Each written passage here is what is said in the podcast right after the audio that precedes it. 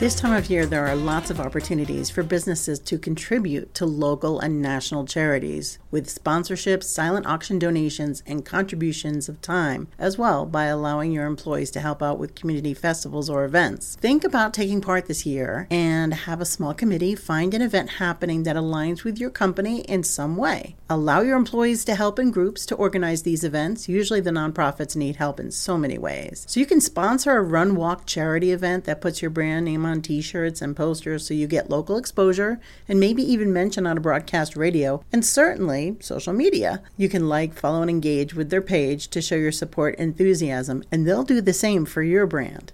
So, have a press release telling everyone about your commitment to this event and encourage everyone else to participate. And don't forget your local high schools looking for prom donations to help keep the students busy with after prom parties. They love donations of products to use for prizes and such. The theater groups are showing their spring musical as well. Take the time to put in a half page ad in their playbill. It'll help your business get targeted exposure, but also gives community members a reminder that your business cares and helps support the students. It is doable. Have someone in your marketing department work in this area and make it happen. The outreach is fun. The social media connections are so easy when everybody supports each other. Great marketing ideas and strategies to implement are just an audio file away when you connect here on Marketing Residency on the Alexa Amazon platform. Or go to janrossi.com, sign up for my weekly newsletter called Shift, and I'll give you great weekly information in your mailbox.